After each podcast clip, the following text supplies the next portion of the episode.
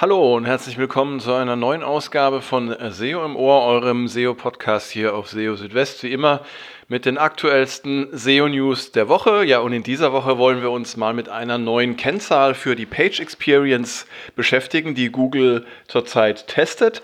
Und zwar geht es um die Interaction to Next Page oder INP, INP, wie auch immer ihr das mögt.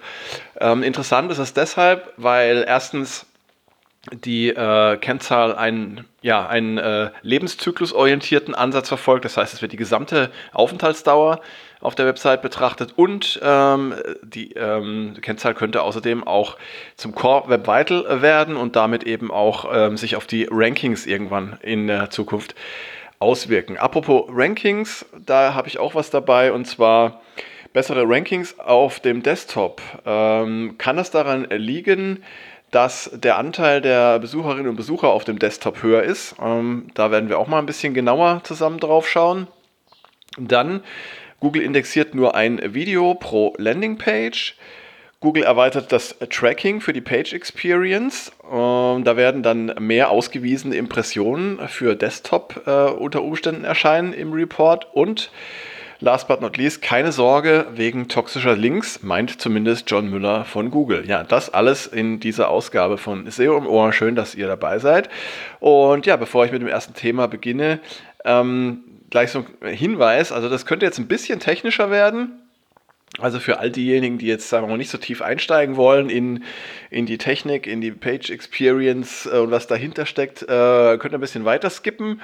Aber ich versuche es mal ähm, auf einem Niveau zu präsentieren, ähm, das äh, für alle verständlich ist und äh, auch für diejenigen, die jetzt nicht täglich mit SEO sich beschäftigen, ähm, dass auch die da ein klares Bild davon bekommen. Und zwar geht es um eine neue Kennzahl, die Google jetzt äh, gerade testet. Die nennt sich Interaction to Next Paint oder INP.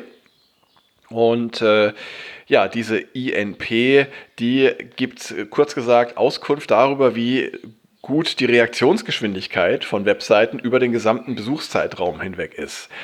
Ähm, Genau, und äh, man spricht dabei auch von Responsiveness oder Interaktionsfreude.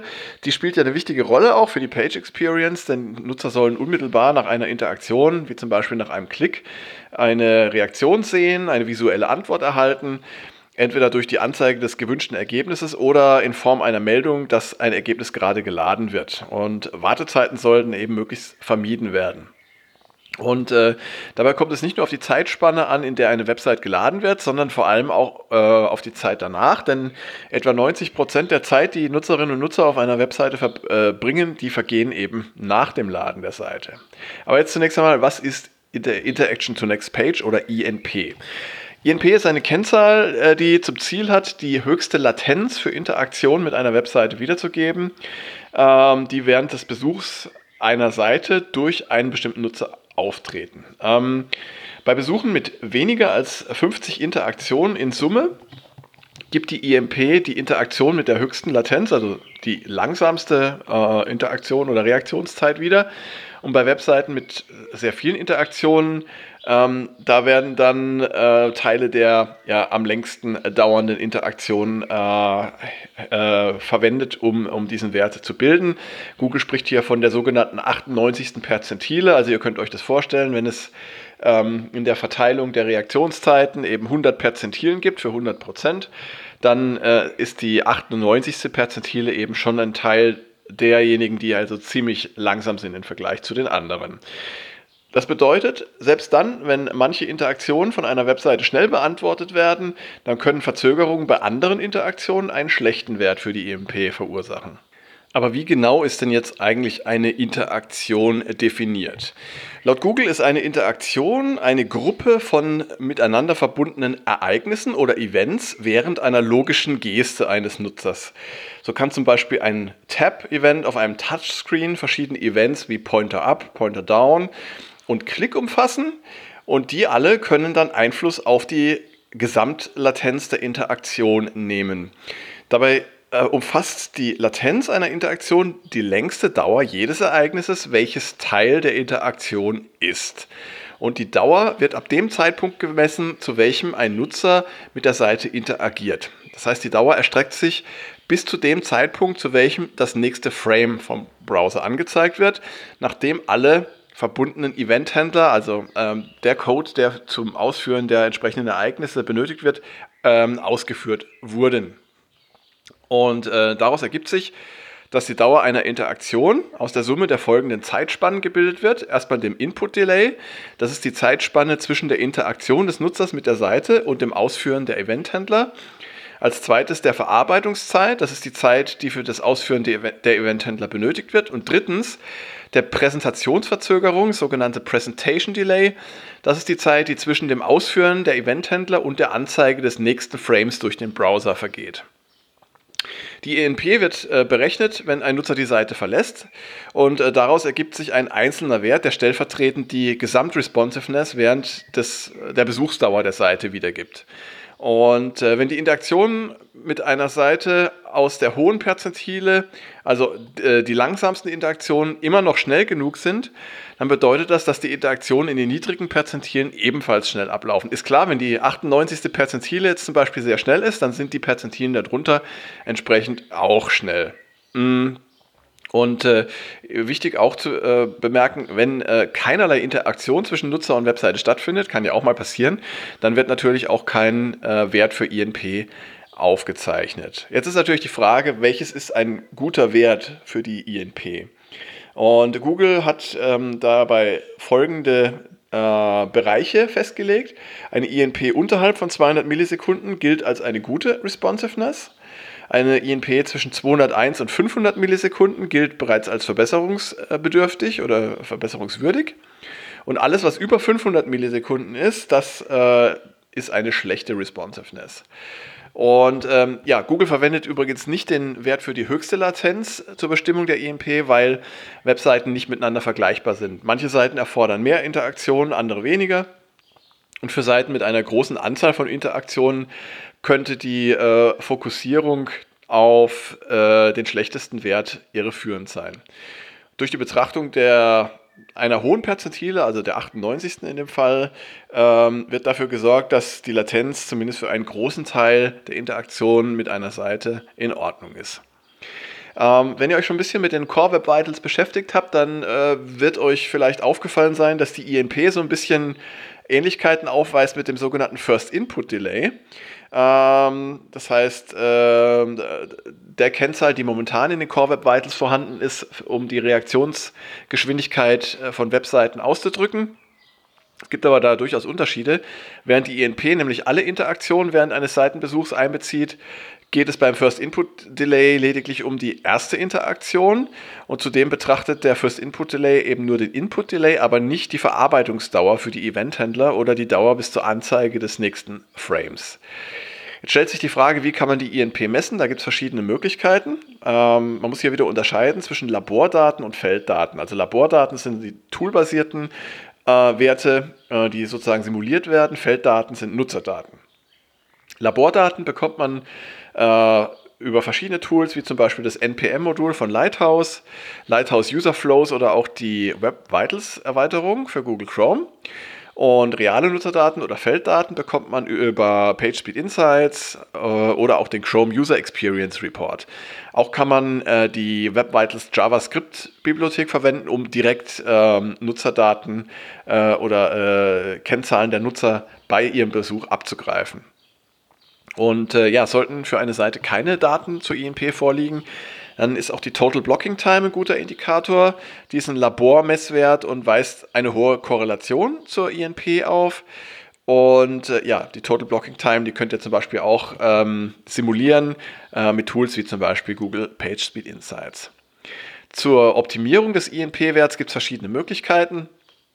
Ähm, die sich ja teilweise überschneiden, auch mit Optimierungsempfehlungen, die es für andere äh, Kennzahlen zur Page Experience gibt.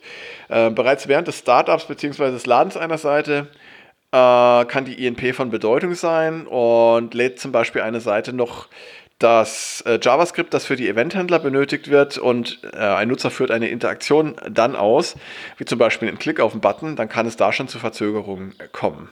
Und wenn ihr die äh, INP bereits während des Startvorgangs einer Webseite verbessern wollt, dann könnt ihr zum Beispiel nicht benötigten JavaScript-Code entfernen, den Code ähm, aufteilen oder auch äh, langsamen JavaScript-Code entfernen, der äh, etwa von Drittanbietern auf eurer Website ist, wie zum Beispiel Tracking-Skripte oder Anzeigenskripte. Und nach dem Start einer Seite gibt es ebenfalls verschiedene Optimierungsmöglichkeiten, wie zum Beispiel die Verwendung der äh, Post-Task-API, um Tasks zu priorisieren. Äh, ihr solltet auch schauen, dass nicht wichtige Aufgaben äh, durch den Browser nur in Phasen ausgeführt werden, in denen dieser gerade nicht beschäftigt ist. Ähm, und auch hier kann es sinnvoll sein, eben langsam JavaScript-Code von Drittanbietern zu überprüfen und gegebenenfalls zu entfernen.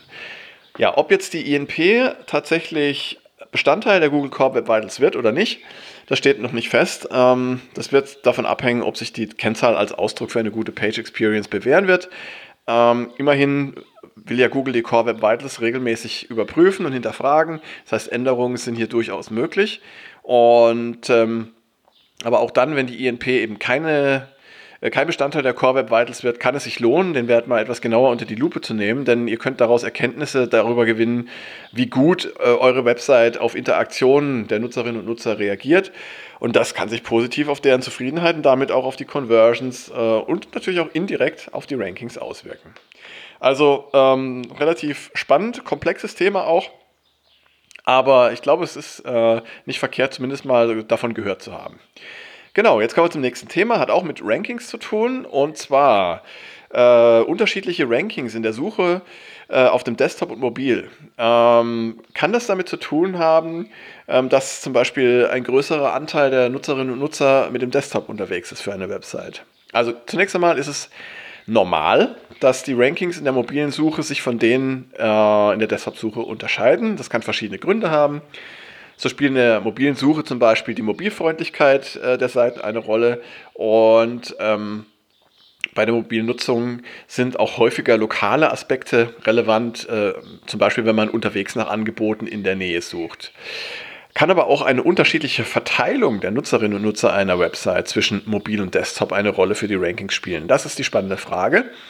Äh, das könnte sich zum Beispiel dadurch zeigen, dass eine Website mit überwiegender Desktop-Nutzung bessere Rankings in der Desktop-Suche erhält als in der mobilen Suche. Dazu hatte ich mal eine kleine und äh, wohlgemerkt nicht repräsentative Umfrage auf Twitter durchgeführt und die hat gezeigt, dass die Mehrheit der Teilnehmerinnen und Teilnehmer ähm, einen solchen Zusammenhang für möglich hält. Also 75% gaben an, dass ihre Website äh, mehr Desktop-Nutzer und damit bessere Rankings auf dem äh, Desktop ähm, erhält.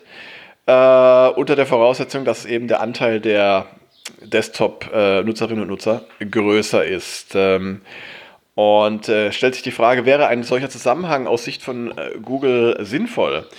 Ja, betrachtet man den äh, Zugang zur Suche per Desktop oder Mobil als Teil des Search Intents, also als ähm, Teil dessen, was ähm, die Nutzerinnen und Nutzer wollen, äh, dann wäre das zumindest nachvollziehbar. Denn äh, wird eine Website vor allem von Desktop-Nutzern aufgesucht, dann kann Google davon ausgehen, dass die Website vor allem für dieses Nutzersegment interessant ist. Und das würde zum Beispiel viele äh, B2B-Websites betreffen, die ja auch heute noch überwiegend Desktop-Traffic erhalten, weil das ja meistens geschäftliche äh, Kundinnen und Kunden sind, die da unterwegs sind. Und äh, ja, dass die Nachfrage äh, der Nutzerinnen und Nutzer äh, mit den Rankings korrelieren kann, das ähm, kann man ja auch recht gut in der Google Search Konsole sehen, im Leistungsbericht der Google Search Konsole, wenn man sich mal so die Impressionen und Klicks anzeigt.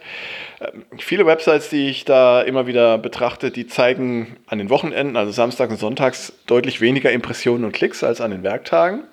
Ähm, und an diesen Tagen, also an den Samstagen und Sonntagen, gehen nicht nur die Impressionen und die Klicks zurück, sondern auch die durchschnittliche Position in der Suche.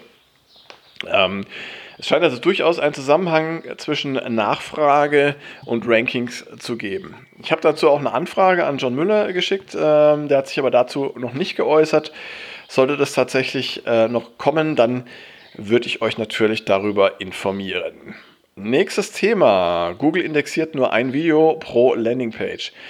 Ja, in den Google Best Practices für Videos, ähm, da wird empfohlen, jedem Video eine eigene Seite oder Landingpage zu widmen. Das bedeutet aber im Umkehrschluss auch, dass Google nur ein Video pro Landingpage indexiert. Ja, also zumindest kann, könnte man diesen Schluss ziehen. Und ja, tatsächlich, das wurde auch äh, bestätigt. In einem ja, aktuellen Videobeitrag von äh, Google hat äh, Dikla Cohen, die auch bei äh, Google arbeitet, ähm, eben mitgeteilt, dass Google nur ein äh, Video pro Seite indexiert, ähm, selbst dann, wenn es eben auf der Seite mehrere Videos gibt. Und äh, darauf angesprochen äh, hat dies auch John Müller auf Twitter bestätigt und hat dann entsprechend auch auf die Best Practices zu äh, äh, Videos äh, verwiesen. Ähm, umgekehrt darf ein bestimmtes Video natürlich auf mehreren Seiten einer Website vorkommen, zum Beispiel auf einer Produktseite oder in einem Blogbeitrag. Ähm, dass das kein Problem ist und möglich ist, auch das steht in Googles Best Practices für Videos. Aber eben, wenn ihr wollt, dass Google euer Video indexiert, achtet darauf, dass es eine eigene Landingpage hat, beziehungsweise dass es das einzige Video zumindest auf einer eurer Seiten ist. Äh, dann noch was zur Page Experience. Und zwar hat Google sein Tracking für die Page Experience erweitert. Es geht genau genommen um Desktop-Seiten. Und diese Erweiterung kann dazu führen, dass jetzt mehr Impressionen äh, für äh, URLs guter Page Experience für den Desktop äh, erscheinen können. Und zwar gibt es in der Google Search Konsole zwei Bereiche, in denen man die Anzahl von Impressionen für URLs mit einer guten Page Experience sehen kann. Das ist einmal der Leistungsbericht. Und äh, dort müsst ihr dann den Filter Seiten mit hoher Nutzerfreundlichkeit setzen oder eben auch den Page Experience Report. Und an beiden Stellen kann es seit dem 13. Mai zu einem Anstieg der Impressionen für Desktop-URLs kommen, ohne dass man selbst etwas an der Page Experience geändert hat. Und der Grund dafür ist, dass Google Änderungen an der Erfassung der Impressionen vorgenommen hat. Es wurden nämlich zusätzliche Features aus der Suche hinzugefügt, die bisher im Report nicht enthalten waren. Und dazu gehören zum Beispiel die Schlagzeilen bzw. die Top Stories, die es auf manchen Suchergebnisseiten gibt. Ähm, Google betont aber auch, dass dieser Anstieg nicht gleichzusetzen ist mit einem Anstieg der äh, Impressionen für eine Website insgesamt. Aber wenn ihr da Änderungen seht seit dem 13. Mai, dann könnte das eben damit zusammenhängen. Ja, und letztes Thema in dieser Ausgabe, ähm, es geht um toxische Links. Und äh, John Müller hat dazu gesagt, man solle sich keine Sorgen machen wegen toxischer Links. Ja, toxische Links ist ja so ein Begriff, den kennt man aus verschiedenen äh, SEO-Tools, mit denen man äh, das Backlink-Profil von Webseiten, Websites äh, überprüfen kann auf Links, die potenziell ja, schädlich sind, weil sie vielleicht von Spam-Websites kommen äh, und weil sie gegenüber Google dann eben einen, einen schlechten Eindruck hinterlassen könnten. Ähm, also generell Links, die gegen Googles Webmaster-Richtlinien verstoßen, ähm, können zu toxischen Links gezählt werden. Und ähm, ja, jetzt auf die Frage, äh, was man wegen toxischer Links beachten sollte. Da schrieb John Müller auf Reddit, man sollte sich eben keine Sorgen wegen dieser Links machen. Ähm, toxische Links, der Begriff sei lediglich dazu gedacht, ähm, Tools zu verkaufen. Und äh, jetzt stellt sich die Frage, ist es wirklich so einfach? Und kann man problematische Links einfach ignorieren? Ähm, immerhin äh, gibt es immer wieder Beobachtungen, Berichte darüber, dass das Abwerten zweifelhafter Links zumindest mit einer Verbesserung der Rankings korreliert, ohne dass dabei sicher feststellbar ist, ob es einen kausalen Zusammenhang gibt, muss man auch dazu sagen. Ähm, glaubt man alleine Googles Aussagen, dann sind zweifelhafte Links tatsächlich nur selten problematisch. Äh, John Müller hatte zum Beispiel in der Vergangenheit erklärt, nur die wenigsten Seiten hätten toxische Links und es gäbe wichtigere Dinge, um die man sich kümmern könne.